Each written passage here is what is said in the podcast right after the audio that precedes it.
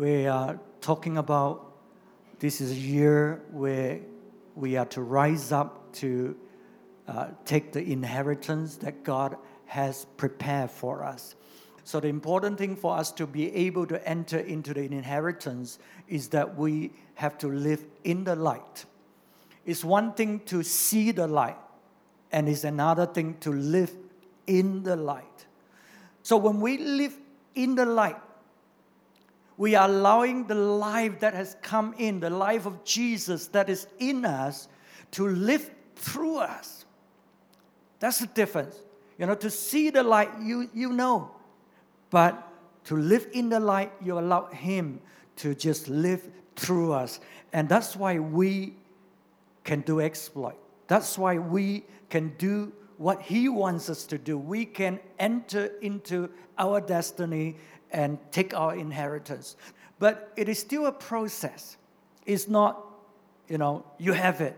But rather, it's a process of moving into the plan and the purpose of God continuously as He opens our eyes to see what He has prepared for us. So let's read the scripture in Ephesians 1, 17 to 19. Ephesians 1, 17. I keep asking that the God of our Lord Jesus Christ, the glorious Father, may give you the spirit of wisdom and revelation so that you may know Him better. We're going to read Karen reading in a little while. So you see, we how do we know Him better? This is our cry. I believe this is a cry for everyone, because we know there's so much more in God. There's so much more God has prepared for us compared with what we have known and what we experience. So what does it mean to really know God better? Verse 18, I pray also that the eyes of your heart may be enlightened in order that you may know first, the hope to which He has called you. Number two, the riches of His glorious inheritance in the saints. And number three, His incomparable great power for us who believe. So there are three things here that Paul prayed that we may know Jesus better. The first thing is the hope of our calling. So that is talking about our salvation, which we talked about 2 weeks ago. And we mentioned the hope of our calling is not just saving you, getting you to heaven, but rather right now on earth.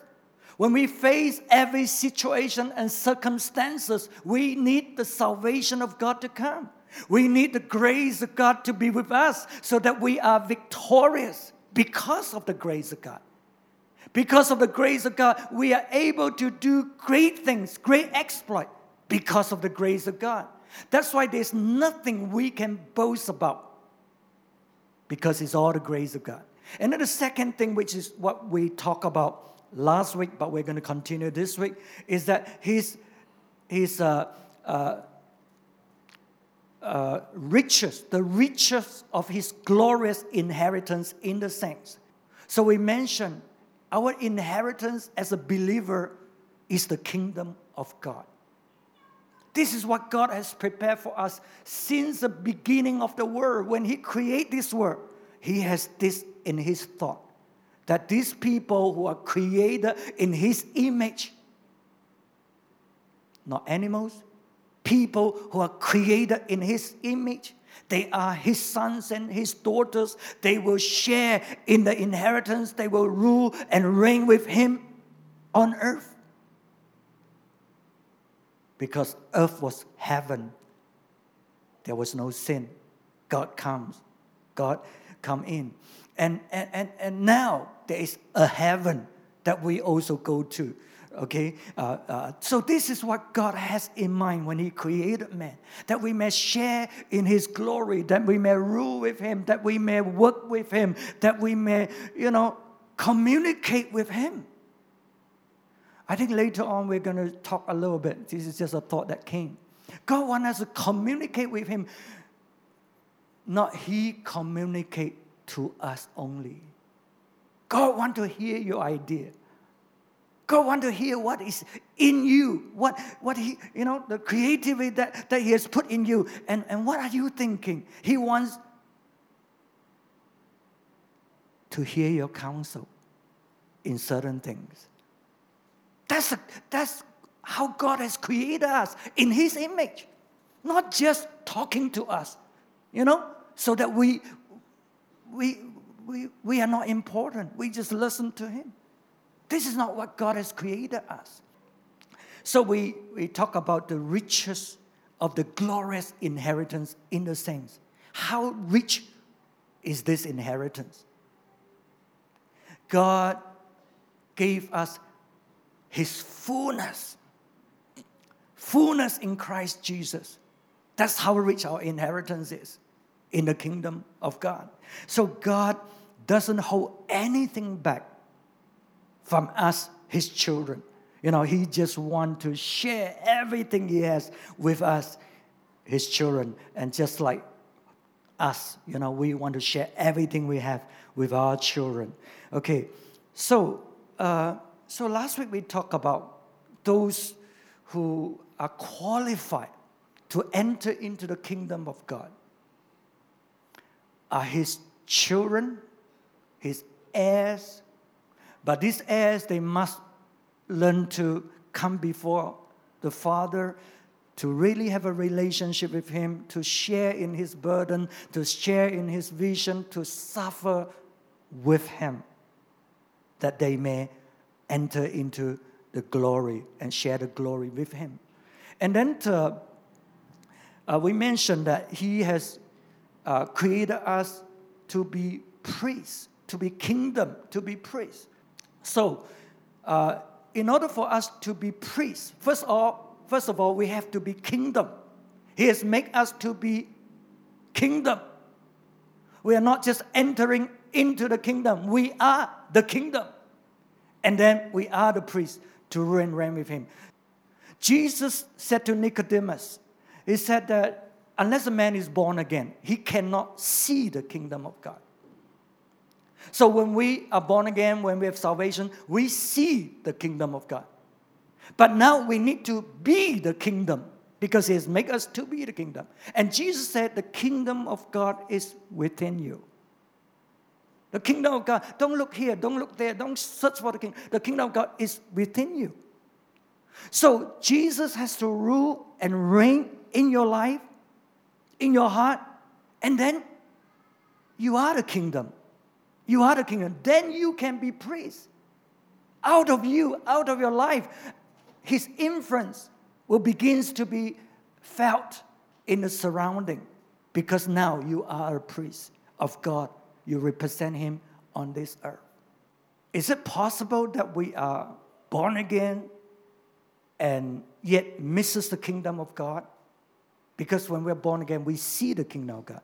So we want to go back to the scripture that we referred to last week in Matthew 25. We're going to read 41. Remember the story about the king. He divided the nation, the sheep nation and the goat nation. The sheep nations are those who have served Him, those who care for the poor, care for the hungry. They serve like Jesus to those people. They represent Jesus to those people, meeting those needs, extending the kingdom of God. Even though they may not be aware of what they are doing, the significance of what they are doing, but they are representing God. They are making an influence. They are helping those people on behalf of God. That's why Jesus said, hey, you serve me, you care for me, now you enter into my kingdom. Okay, and we're going to read the verse that talks about those who don't care, those who can't see, you know, what happened. Verse 41. Then He will say to those on His left, depart from me, you who are cursed, into the eternal fire, prepared for the devil and his angels. Verse 41. We struggle to understand this verse. Because we know salvation is free, right? Salvation is because we believe in Jesus. And all these people, whether they are sheep and goat, from the context of the parable, you see, they all know Jesus. They all believe Jesus. They all say, Jesus, if I know you are hungry, I surely will give you something to eat. If I see you are thirsty, surely I will give you a drink. But I didn't see. It's not that I don't want to do. I know you are the Lord. You are the Christ. If I see, I will do. You see? So that's why we have difficulties in understanding this scripture. Okay, so because this is a parable, so we mustn't take every word to the letter, and make a doctrine out of it because it's a parable. But we must take note of what Jesus is trying to tell us. So these people, I was just thinking, because somebody after last Sunday's message was the smart one, the one who knows scripture, come and ask me about this. I guess she's struggling with this portion of scripture. Okay, so I just want to highlight these people who know Jesus, who did not serve Jesus in any way, and they are cast down to be with the devil. I believe Jesus is trying to tell us that these people, why are they cast down to be with the devil and have no share in the kingdom? It's because while they believe Jesus, and yet their mind are all filled up with the things of this world, the doctrines of the devil, what the enemy wants, even though they know Jesus. But they are filled, their mind are filled with self and with what the devil's teachings are. And therefore, they just behave like that and didn't bother about the kingdom of God, can't see the needs in the kingdom of God because they're filled with self, they're filled with this world, they're filled with what the enemies want. And as a result, that's where they end up because that's what they serve. Okay, so we just take the warning from Jesus. It's a serious matter that when we cannot see what Jesus sees, it's because our heart is not there. Okay, we are so filled up with this other thing. But we need to repent. We need to come back to God, or else we're going to lose the kingdom. Okay, we're going to lose the kingdom. Okay, so that's my explanation. My explanation about this verse, how these people are cast into the lack of the fire with the devil. Okay, so it's so important that we see what Jesus sees. We care what Jesus cares for. This glorious inheritance. We are, in this glorious inheritance, we are reigning with Jesus on earth. Okay? We are reigning with Jesus on earth. The seventh angel sounded his trumpet, and there were loud voices in heaven which said, "The kingdom of the world has become the kingdom of our Lord and of his Christ, and he will reign forever and ever." Okay. This verse declares the completion of the mission. The whole kingdom of this world has become the kingdom of our Lord and of our Christ. But to reach this completion, to reach this stage, we are on a journey to make this world, the kingdom of this world, to become or becoming the kingdom of our Lord and Christ. This is our mission. This is what the kingdom that we are talking about, to rule and reign with Jesus. So it's a process to make the kingdom of this world to become the kingdom of our Lord and Christ, because the government that's upon his shoulder is increasing. Of the increase of his government, there will be no end. So Jesus' government will continue to increase, until one day, which is what is being declared in the book of Revelation, and that's what we talk about, the coming of Jesus. So what do we do? The first thing, of course, is to get people into salvation, into believing Jesus, but that's not the end. Okay? That's just a beginning. And after that, we have to bring the kingdom to them. They have to understand the kingdom of God is their inheritance, right? Or else we end up like the African country. 90%, 98% Christian, but most corrupted, most deceitful, all kinds of evil are happening. Why? There is salvation, but there's no kingdom. Jesus is not reigning. you know. So that's what happened. We don't want that. Okay, so first thing is to bring salvation, and then we have to bring the kingdom of this world to become the kingdom of our Lord in Christ. So this is what God wants. He wants us to rule and reign with Him. He wants us to be kingdom where He reigns, where His light shines, where His life flows, where He rules, and He's a solution to this world. And that's the reason why we need the fullness of God. That's the reason why God gives us His fullness, so that we can rule and reign on this earth. Colossians 2, verse 10. 哥罗西第2章10节, and you have been given fullness in Christ, who is the head over every power and authority. So the first thing, we're going to look at the second thing. The first thing that when we talk about the fullness of God is that He has given us power and authority over all other power and authority. So as we go on this journey to make the kingdom of this world to be the kingdom of our Lord in Christ, we're coming against demonic forces. We're coming against the kingdom of darkness. The enemies are occupying there. And that's why the fullness of God, part of the fullness of God, is power and authority, so that we can overcome, so that we can keep moving and advancing. And then the second thing about the fullness of God, the fullness of God has substance. It's not just power and authority. So when you have power and authority, you defeat the enemies. But now you need the substance to fill this earth, to fill the territory, to occupy the territory that you have conquered. You need the substance. Ephesians 1, 22 and 23. And God placed all things under His feet, and appointed Him to be head over everything for the church, which is His body, the fullness of Him who fills everything in every way. So He did all these things for the church. For what purpose? It's so that the church will move in and occupy this territory that has been conquered with His fullness, with His substance, the substance of His fullness. So what is this substance?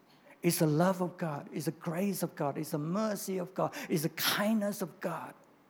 It's the power of God.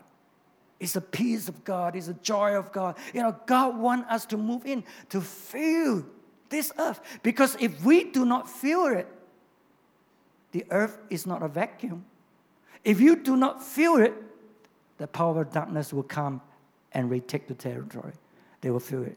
So that's why we need to fill the earth with the fullness of God. That's why the Word of God says the earth will be filled with His fullness. And it's to you, it's to us. And God has given it in us to fill it. That's how important you are, wherever God has placed you. When we understand who we are the kingdom. We are the priest. We represent God in this place where I am. And the fullness of God is going to fill this place, taking the kingdom of darkness through me. It doesn't matter who you are, how weak you feel. It's God. It's the fullness of God. It's not you. He's done it for the church. And that's why in this church, you see, we do a lot of things, right? If you don't understand, you say, oh, this church is worldly. This church is, wow, very business-minded. This church is, you know, you will have all kinds of negative criticism. But if you understand this scripture, we are to fill the earth with the best education that there is. We are to fill the earth with the best service around in this place. We are to fill the earth, you know, with the best counsel for families, for children. We are to fill the earth. It doesn't matter which area. We are to fill. We cannot be a church that's isolated. Our church is a church without war. We cannot be a church that is isolated, just spiritual, just talking about Jesus, Antichrist coming. What a lot of rubbish. You know, the kingdom, we are the kingdom. We are the priests. every one of us must make an impact for the kingdom of God. Because if you are born again, if you are a child of God, would you not be able to see what God wants us to see and do what He wants so that we can inherit the kingdom? Or are we those who can't see, and end up where the enemy is? You know, it seems that it's not possible. If you are truly born again, it's not possible that you can't see. But if you can't see, you have to question, am I born again? Because if you're born again, you know, you can see the kingdom of God. But if you can't see, are you born again? Yeah, I know you know Jesus. I know you believe Jesus. Are you born again? We really have to ask, because those scriptures cause us to ask those questions. Okay, as we develop these thoughts, you will understand what I'm saying more. Because we are going to come across scripture like the nations will see the light. They will come to our light. But if we are mediocre, we're just like them, or they are better than us, why would they come to our light? So that's like God wants us to know, you have the fullness. You are the priest. You are the kingdom. You are His child. He has placed everything in you. You got to live a life that stands out. Like the lampstand that is on top of the hill that everyone can see. This is our life. This is your life. This is what God wants. So we are to fill the earth. Some of you fill the earth, might have a lot of children. That's one way. But we have to fill with the earth with the influence, with the presence of God. You know, with whatever represents God, because that would be making the kingdom of this world to be a kingdom of our Lord and Christ. So how serious is God? You know, when He say we inherit the kingdom. How serious is God when He say we inherit the kingdom? He make us to be judges in His kingdom. That's how serious He is. Because part of ruling and reigning is to be able to judge, to govern, to execute, you know, judgment. That's part of ruling. And God has made us to be judged in His kingdom. 1 Corinthians 6, verse 1 to 3. If any of you has a dispute with another, dare he take it before the ungodly for judgment instead of before the saints? Do you not know? Do you not know that the saints will judge the world? And if you are to judge the world, are you not competent to judge trivial cases? Do you not know that we will judge angels? How much more the things of this life? So you see, the Word of God is emphasizing, do you not know who you are? Do you not know you are going to judge the world? Oh my, I thought God judged the world. He said, the saints. You are going to judge the world, and more than that, you're going to judge angels. Doesn't that blow your mind? Do you not know? God wants us to know who you are. So He let us judge the world. He let us judge the angels. You think anybody who said, I believe Jesus, that He put you up as judge? No. That's why there's qualification. That's why there's that relationship where we live in the light, where we allow Him to open our eyes to see what He sees. If we can't see what He sees, how are we going to judge? We're going to make all kinds of wrong judgment. And that's why the kingdom is for those who see what Jesus sees, even in the little things. The cup of water, a thirsty a person who is naked. In the small things, we can see what He sees. Then we're qualified to judge. If we don't see, how can we judge? Okay, that's why we, as Christians, He endowed us with wisdom, knowledge, and insight. There's so much God wants to give us, God wants to release to us, if only we can receive it. Because if you want to judge, it's no small matter, right? To judge the world is no small matter. But how on earth can we judge? Because we're so good? No. But we want Him to fill us with His fullness, to fill us in our mind, in our heart, and everything. And then we will have His wisdom. Then we'll have His knowledge and insight. Look at this verse here in Romans 11, 33, 34. Oh, the depth of the riches of the wisdom and knowledge of God. How unsearchable His judgments and His path beyond tracing out. Who has known the mind of the Lord, or who has been His counselor? So to be judged, you know, it says the depth of the riches of the wisdom and knowledge of God, His unsearchable judgment. So in other words, God is saying, I'm releasing to you the unsearchable knowledge that I have. I'm releasing to you, you know, the riches of the wisdom that I have. I'm releasing everything to you so that you are qualified to be judged. That's who I'm going to make you to be. So that's why the scripture says, in this life, when you have problem among yourself, do you know who you are?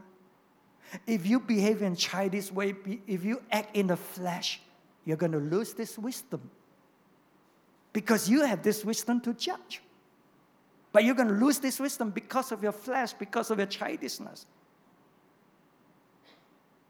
And some of us even want to take this matter to the court to be judged before the ungodly. So this is why God is saying, don't you know who you are? Don't you know what you have inside you? What God the Father has given to you? Don't you have that? Don't lose it. Okay, so in all of our problems that we have, let's learn how to deal with them with the wisdom of God so that we have a win-win solution for everybody. In the meantime, we also learn our lessons. How can we have the mind of God? He said, who has known the mind of the Lord? Who has been His counselor?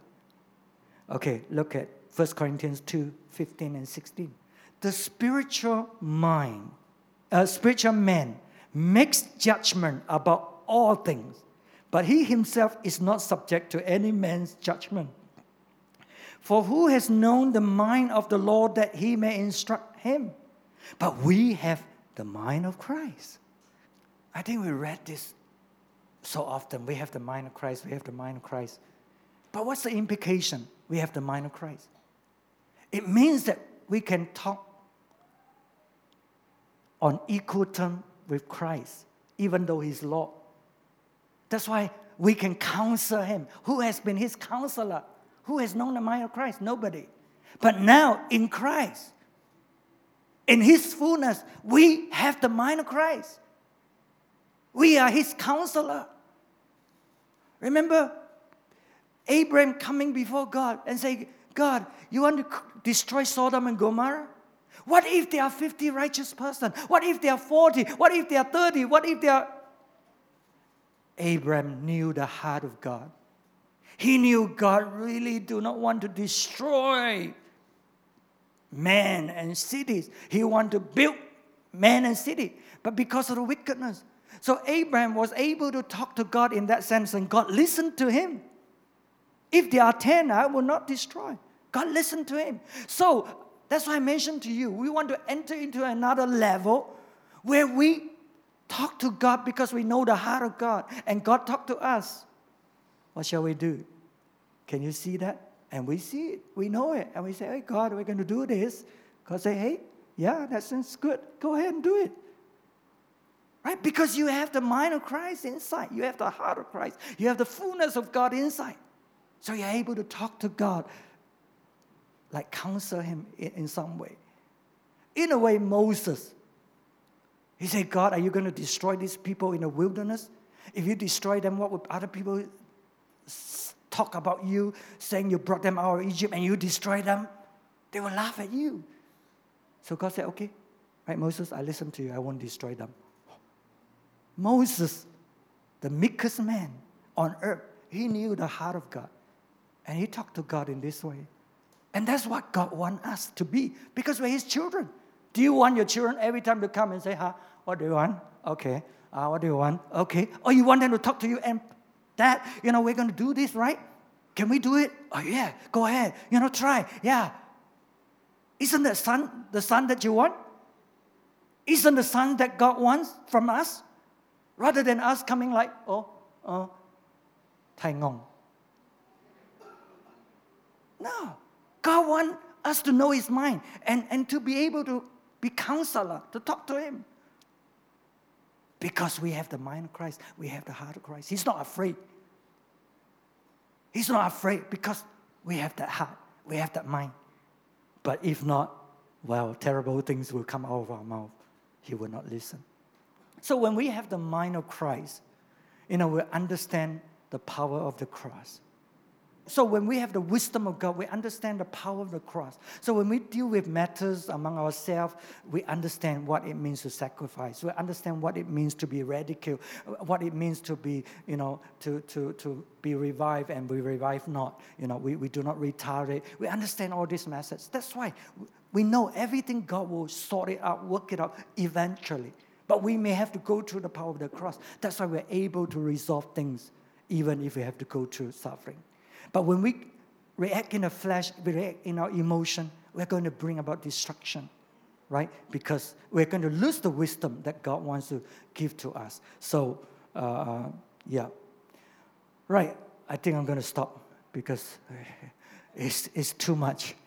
I think some of you don't know what you're listening this morning, okay? So the messages are recorded, okay? There's a lot of things inside. When you have time, listen to it again. Don't just say, I don't understand what pastor is saying. Stop, full stop. Okay? It's your responsibility to chew it, to digest it, to think what I've been saying, right? And see whether this is what God is saying to us. So when you want to know Jesus better, you have to understand this truth, right? So that you can really live the life that God wants us to live. Yeah?